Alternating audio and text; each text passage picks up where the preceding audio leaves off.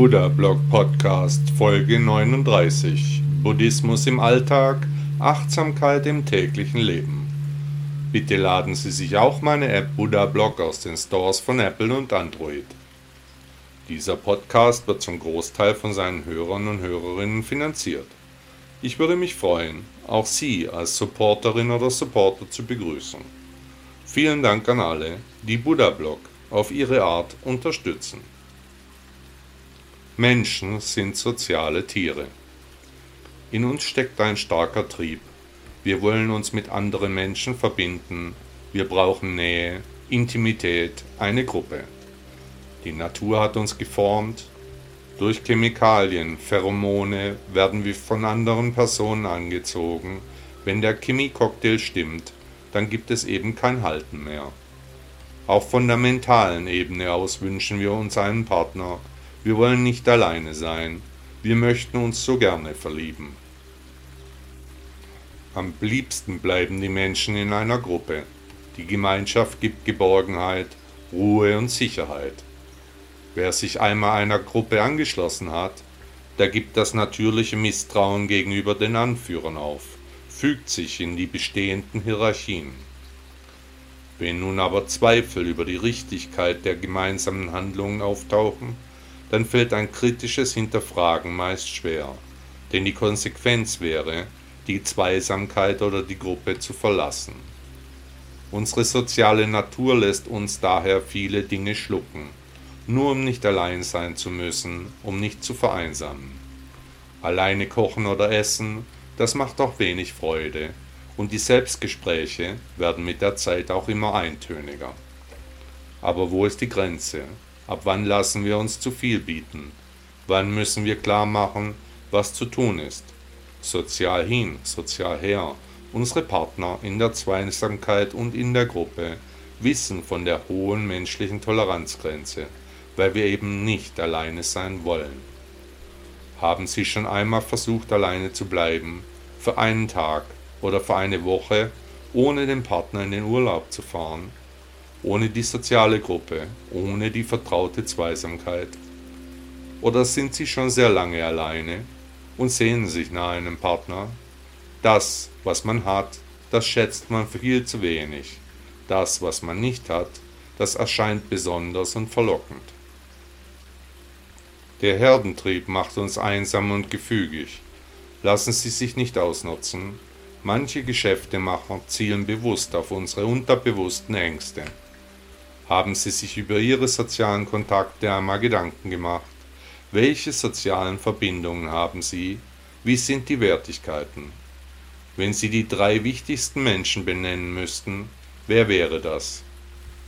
Welcher Gruppe gehören Sie an oder würden ihr gerne angehören? Was sind die Gründe, weshalb Sie dieses soziale Umfeld gewählt haben? Was sind die Probleme, die Ihnen im zwischenmenschlichen Bereich häufig begegnen? Woran könnten die Beziehungen zu anderen Menschen hapern? Wer sich bewusst ist, dass er ein soziales Wesen ist, der hat den rechten Pfad beschritten. Kein Mensch ist eine Insel und der Weg ist das Ziel. Buddha sagte einmal, erarbeite deine eigene Lösung, mach dich nicht von anderen abhängig. Ruhe bitte. Ruhe ist einfach wunderschön. Ich bin gerne in der Stille, im Einklang mit dem Universum. Im Leben müssen sich Phasen der Ruhe mit denen der Tätigkeit abwechseln, dann herrscht Harmonie. Unsere heutige Zeit ist laut, lärmend, fordernd, ständig klingelt etwas, macht Lärm, aber in der Ruhe liegt die Kraft und der Weg ist das Ziel. Buddha sagte einmal, lass deinen Geist still werden wie ein Teich im Wald. Bewusst leben was meinen Sie, was könnte bewusst Leben bedeuten? Ich verstehe unter einem bewussten Leben eine Entscheidung hin zu einem kontrollierten Sein, zu einem von mir gesteuerten Handeln, natürlich im Rahmen meines Karmas. Was sind Ihre kurzfristigen Pläne? Welche langfristigen Visionen sehen Sie für sich und Ihr Umfeld? Ein bewusstes Leben ist kein perfektes Leben. Wie bei allen Menschen gibt es Probleme, Freuden, Erfolge und Misserfolge. Abhängig vom jeweiligen Karma passieren die Dinge, die gerade dran sind, völlig egal, wie sehr wir uns bemühen. Ein bewusstes Leben ist vergleichbar mit einem Kartenspiel. Die Karten werden zugeteilt, wir können dabei nicht wählen, aber welche Karte wir aus unserer Hand ausspielen, das können wir sehr wohl wählen. Das Beispiel mit dem Kartenspiel lässt sich auf alle Lebenssituationen übertragen. Bewusst spielen wir die Karten aus, die uns das Schicksal zuteilt. Gehe ich nach rechts oder nach links? Bewerbe ich mich hier oder dort? Wähle ich Tee oder Kaffee? Und wenn ich mich entschieden habe, dann muss ich die Entscheidung danach nicht weiter hinterfragen, denn ich habe mich ja bewusst entschieden sind sie sich im Klaren darüber, dass ihre Gedanken gesteuert werden können? Sind sie in ihre alten Gedanken verhaftet oder sind sie frei für ein neues Leben? Wenn sie anders wie zuvor denken, dann wird ihr Gehirn nach den Argumenten suchen, die in das neue Weltbild passen. Damit werden sie ihre Entscheidungen auch gefasster treffen, die Ängste werden kleiner, die Zeit wird sinnvoller genutzt, geplant und achtsam ausgenutzt. Um bewusst zu leben, müssen wir immer wieder kleine Rituale in den Tagesablauf einbauen, um ein Gefühl für die Zeit und die wichtigen Momente des Lebens zu erhalten. Kleine Unterbrechungen der dahinfließenden Zeit, die uns zeigen, wie wichtig jeder Augenblick ist, was alles auch außerhalb unseres Gesichtskreises passiert. Nicht nur unser eigenes Leben sollte im Fokus stehen, sondern auch was um uns herum passiert, sollten wir bewusst wahrnehmen, schon alleine um unseren Horizont zu erweitern. Niemals können wir wirklich Einfluss nehmen auf die Geschehnisse, es wird kommen, was kommen soll. Wir können bewusst steuern, wie wir die Karten des Spiels verwenden, die wir zugeteilt bekommen. Denn unsere Entscheidungen sind zwar durch das Karma bedingt, Allerdings haben wir jederzeit unser Bewusstsein, achtsam und mit Sorgfalt vorzugehen. Himmel und Hölle, Leben und Sterben, bewusst zu sein, egal wo wir sind, das ist das Wichtigste. Das Hier und das Heute, das ist das Einzige, was wirklich zählt. Der Weg ist dabei das Ziel. Buddha sagte einmal, mögen alle Lebewesen ein glückliches Bewusstsein haben. Nicht mit dem Verstand denken, wie sollen wir sonst denken, wenn nicht mit dem Verstand? Nun, unglaublich aber wahr, wir können auch mit dem Körper denken. Es ist möglich. Der Körper weiß manchmal viel besser wie der Kopf, wohin wir uns wenden sollen. Mit dem Kopf gedacht ist meist aufgesetzt und künstlich, mit dem Körper jedoch natürlich und im Einklang mit dem Universum. Und auch hier gilt, der Weg ist das Ziel. Buddha sagte einmal, die Dummköpfe und die Unwissenden geben sich der Nachlässigkeit hin, während der Weise die Achtsamkeit wie ein kostbares Juwel schätzt. Der richtige Rat Ein Schüler ging zu seinem Chan-Meister, er fragte ihn, Meister, wie kann ich es verstehen, kannst du mir helfen? Der Meister antwortete ihm, du sprichst von es und von ich, was meinst du damit? Der junge Mann wurde nachdenklich, der Meister drehte sich um, ließ ihn einfach stehen. Einige Monate später kam er wieder zu seinem Meister. Er stellte die Frage dieses Mal etwas anders. Mit Ich war mein Geist gemeint, mit Es die restliche Welt. Wie hängt alles zusammen? Der Meister antwortete, dass das so nicht stimmen würde, ließ den Schüler wieder einfach stehen. Als er recht demütig nach einigen weiteren Monaten wieder zum Lehrer kam, sagte er Meister, ich und es sind eins. Stimmt das so? Der Meister antwortete ihm Nein, du hast es noch immer nicht verstanden. Der Schüler trottete sehr nachdenklich weg, er war deutlich angeschlagen. Jahre später kam er wieder zu seinem Meister, ein inneres Strahlen war ihm anzumerken, zufrieden und in sich ruhend ging er auf den Lehrer zu er faltete die Hände vor seiner Brust, verbeugte sich höflich und lange. Als er den Meister wieder ansah, bedankte er sich für die Geduld, die der alte Mann mit ihm hatte. Was meinen Sie, welchen Rat hat der junge Schüler erhalten? Wie könnten die Dinge, die Gegebenheiten und die lebenden Wesen verbunden sein? Wollen Sie über diese Geschichte heute nachdenken? Tief in Ihrem Inneren sind Ihnen die wirklichen Zusammenhänge bewusst, nur sind die Einzelheiten tief verschüttet, aber kaum einer macht sich die Mühe, im Inneren nachzuforschen. Welche Schritte wären für Ihr spirituellen Pfad wichtig? Wie soll Ihre Entwicklung verlaufen? Wie stellen Sie sich das Es vor, nachdem der Schüler den Meister ursprünglich fragte? Was meinen Sie? Wohin wird die Reise für Sie gehen? Wie wäre es wohl, wenn Sie Ihre Lektion verstehen würden, wenn Sie tiefere Einsichten gewinnen könnten? Wie hängen die Dinge dann zusammen? Wo kommen wir her? Wo gehen wir hin? Wer bin ich? Mein Rat an Sie wäre, sich einmal auf die Reise einzulassen, den Weg Buddhas zu beschreiten, ab jetzt das Wünschen und das Wollen zu unterlassen. Es kommt doch eh immer anders, als wir es uns vorstellen. Nichts passiert ohne Grund. Was meinen Sie? Was würden Sie etwa Ihren Kindern raten? Gäbe es hier Überschneidungen mit der Lehre Buddhas? Wäre bei Ihnen Verbesserung möglich? Sind Sie bereit, sich zu versuchen? Auch hier gilt, der Weg ist das Ziel. Buddha sagte einmal, ein Mensch wird nicht weise genannt, weil er redet und wieder redet, sondern ist er liebevoll, friedlich und furchtlos, dann wird er in Wahrheit der Weise genannt. Die Götter lachen. Wenn wir die Götter zum Lachen bringen wollen, dann müssen wir Pläne machen. Denn so gut wie nie kommt es so, wie wir es geplant haben. Die Möglichkeit, die dann schließlich eintrifft, an die hatten wir nicht einmal gedacht. Über viele Eventualitäten haben wir uns einen Kopf gemacht. Das dann eintreffende Ergebnis hatten wir nicht ansatzweise auf dem Zettel. Daher stammt der Satz mit den Göttern, die über uns lachen, wenn wir planen, wollen und wünschen. Der Weg ist das Ziel.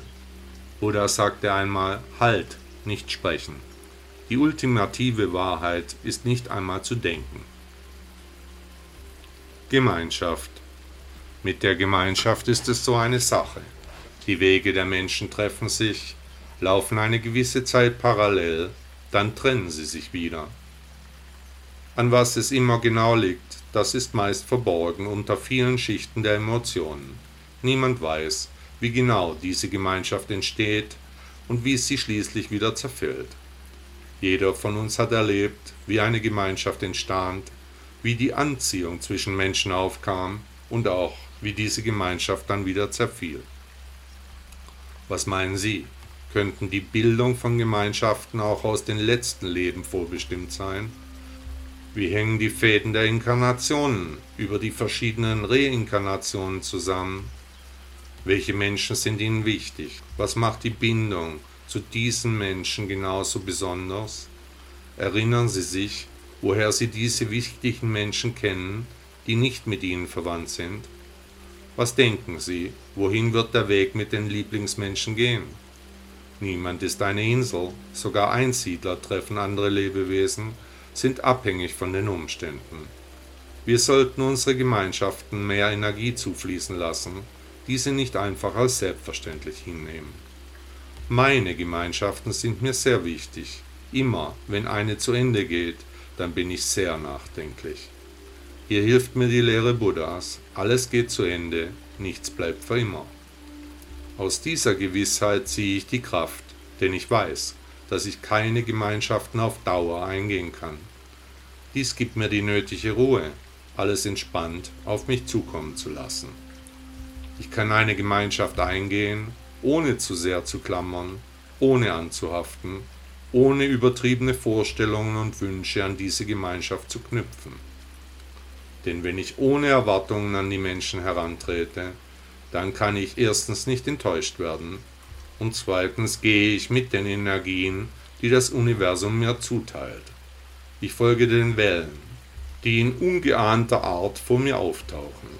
Jede Gemeinschaft hat ihren eigenen Zauber, ihre eigenen Gründe, ihre Geschichte und Geschichten. Die Personen wechseln manchmal, nichts ist statisch, alles fließt. Wer in einer Gemeinschaft Harmonie findet, der sollte wissen, dass diese jeden Moment zerplatzen kann wie ein Luftballon. Wer in einer Gemeinschaft Frieden findet, der sollte wissen, dass Unruhe nur einen Schritt entfernt ist. Wer in einer Gemeinschaft Liebe findet, der sollte wissen, dass die Kehrseite der Medaille den Hass abbildet. Wer in einer Gemeinschaft Akzeptanz findet, der sollte wissen, dass Ablehnung die Kehrseite der Medaille ist. Egal, was wir in der Gemeinschaft finden wollen, es kommt immer anders, als wir denken. Besser, wenn wir nichts suchen. Der Weg ist das Ziel. Buddha sagte einmal, hast du einmal erkannt, dass Leid dein Lehrer ist, wirst du es nicht mehr als deinen Feind ansehen, den du besiegen musst. Schweigen und Stimmungsschwankungen. Wenn jemand sich zurückzieht und nicht mehr mit den anderen spricht, dann stimmt meistens etwas nicht. Das plötzliche Schweigen ist häufig ein Symptom für Ängste. Klar gibt es auch die Menschen, die einfach ruhiger sind als andere, aber wenn jemand einfach verstummt, dann hat die Psyche einen Knacks bekommen. Auch im Falle von Stimmungsschwankungen sind häufig Ängste der Auslöser himmelhoch jauchzend oder zu Tode betrübt und dabei dann schweigsam, diejenigen, die unter Ängsten leiden, bei denen äußern sich die Störungen von Fall zu Fall anders. Dem Schweigen eines Individuums ist besondere Beachtung beizumessen. Wenn wir angespannt sind, ist zu schweigen eine Form, damit umzugehen. Andere Menschen fangen an, bei Anspannung vor sich hin zu plappern. Je nach Stadium der Unsicherheit gehen verschiedene Personen anders mit ihren Ängsten und Bedenken um. Das Fühlen ist grundsätzlich entweder angenehm, neutral oder unangenehm. Unsere Emotionen und die Interaktion mit der Umgebung bauen auf die Grundstimmung auf. Je nachdem, was im Hintergrund schwingt, mit welcher Intensität und bedingt durch verschiedene Auslöser, kommt dann das Schweigen oder eben Stimmungsschwankungen zum Vorschein. In der Medizin wird grundsätzlich jede menschliche Handlung als ein Bemühen aufgefasst, die erreichen soll, dass wir uns irgendwie besser fühlen.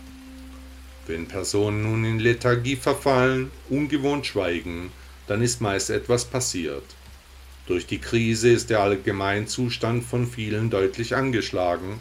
Ich kenne einige in meinem Umfeld, denen die Angelegenheit richtig aufs Gemüt geschlagen hat zu beobachten durch Antriebslosigkeit, Müdigkeit, lustloses Auftreten oder eben durch starke Stimmungsschwankungen. Nach Buddha kommt alles so, wie es kommen soll, abhängig vom Karma erfüllt sich unser Schicksal. Phasen der Ruhe haben noch niemanden geschadet, wenn sich der Zustand aber verfestigt, die Teilhabe am gesellschaftlichen Leben behindert, dann wird das Schweigen zum Problem genau wie Stimmungsschwankungen. Wenn das Problem gelegentlich vorkommt, dann ist noch alles in Ordnung.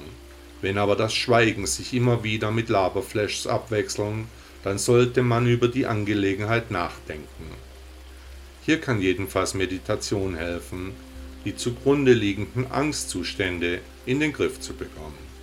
Yoga hilft, die Säfte wieder in Wallung zu bringen, die Lethargie zu durchbrechen. Bewusstes Schweigen kann eine wunderbare Erfahrung sein. Schweigen als Rückzug von dieser Welt ist ein Fehler. Genau wie unkontrollierte Stimmungsschwankungen als Kompensation der Ängste nicht zielführend sind. In der Ruhe liegt die Kraft und der Weg Buddhas war und ist der Weg der Mitte. Den gilt es zu finden, den mittleren Weg, nicht zu euphorisch, nicht zu ängstlich, sondern in sich ruhend. Auch hier gilt, der Weg ist das Ziel. Buddha sagte einmal, unsere Theorien über das Ewige sind so wertvoll wie die, die ein Küken, das seine Schale nicht durchbrochen hat, von der Außenwelt bilden könnte.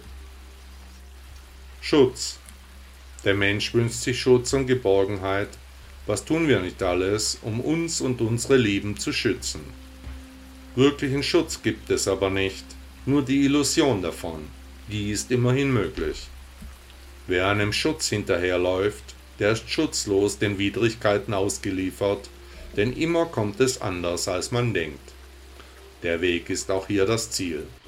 Buddha sagte einmal, nach der Reue ist mein Herz so leicht wie eine Wolke, die unbeschwert am Himmel dahinsegelt.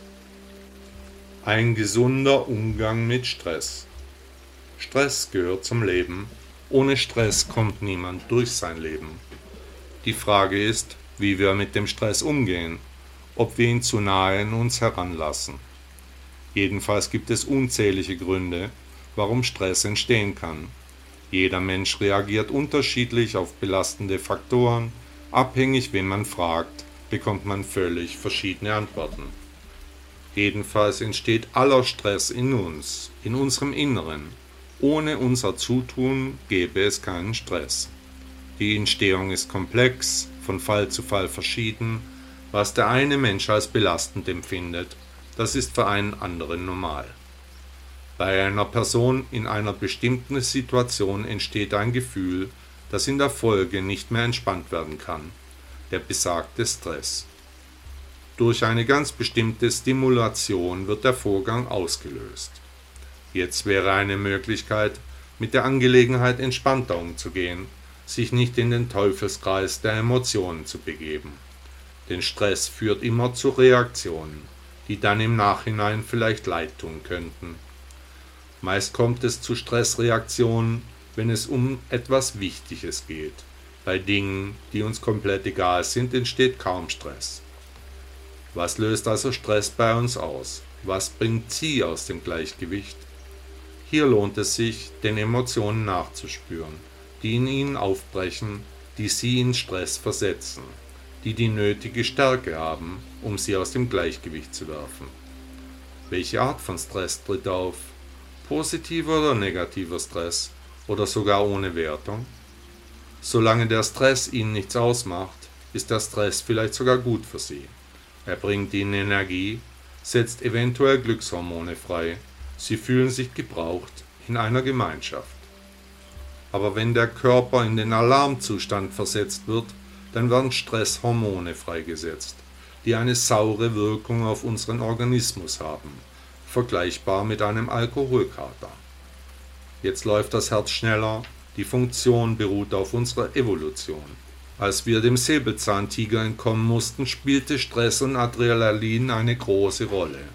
Unsere Vorfahren hatten kurzfristig enorme Kräfte. Stress über längere Zeit aber hat sehr negative Effekte auf unseren Körper. Kopfschmerzen, Herz-Kreislauf-Probleme, Schmerzen aller Art sind die Folge. Wie wir mit Stress umgehen, das entscheiden wir selbst. Alle Emotionen entstehen in uns, kommen nicht von außerhalb. Wie lange dauert der Stress? Welche Heftigkeit hat die Emotion? Wie äußert sich der Stress in unserem Verhalten? Können wir unser Verhalten dann noch kontrollieren oder bricht der Urmensch aus uns heraus? Was ist Ihre Haltung gegenüber Stress? Was meinen Sie? Sind Sie mit sich im Reinen oder sind Ihre Mechanismen noch nicht ausgereift? Es ist nur eine Haltungsfrage. Der Weg ist das Ziel. Buddha sagte einmal, nur wenige sehen ein, dass Dulden geduldig macht. Was ist Ihr Weg? Welchen Weg wollen Sie gehen? Wohin wollen Sie kommen? Was sind Ihre Ziele? Wollen Sie aus den Leiden ausbrechen, den Weg des Buddhas folgen? Ohne Wünsche und Wollen zu leben, das macht das Leben leichter. Der Weg ist dabei das Ziel. Buddha sagte einmal, Nichts existiert jemals ganz alleine. Alles steht in Beziehung zu allem anderen. Bleib dir treu. Ständig versuchen andere Menschen, uns von ihrer Meinung zu überzeugen. Egal bei welchem Thema, neuerdings prallen die Ansichten mit unglaublich viel Energie aufeinander. Klima, Politik, Diesel, Flüchtlinge, Corona, Verschwörungstheorien, die Grabenbildung geht sogar durch die Familien. Wichtig ist, andere Meinungen zu akzeptieren, auf Menschen mit unterschiedlichen Auffassungen nicht herabzusehen. Besonders den Gruppen, die zu Hass und Hetze aufrufen, denen muss man mit voller Härte entgegengehen. Der Weg ist auch hierbei das Ziel. Buddha sagte einmal, ein Moment kann einen Tag verändern, ein Tag kann ein Leben verändern und ein Leben kann die Welt verändern. Hat Ihnen der Podcast gefallen? Danke, dass Sie Buddha Blog hören.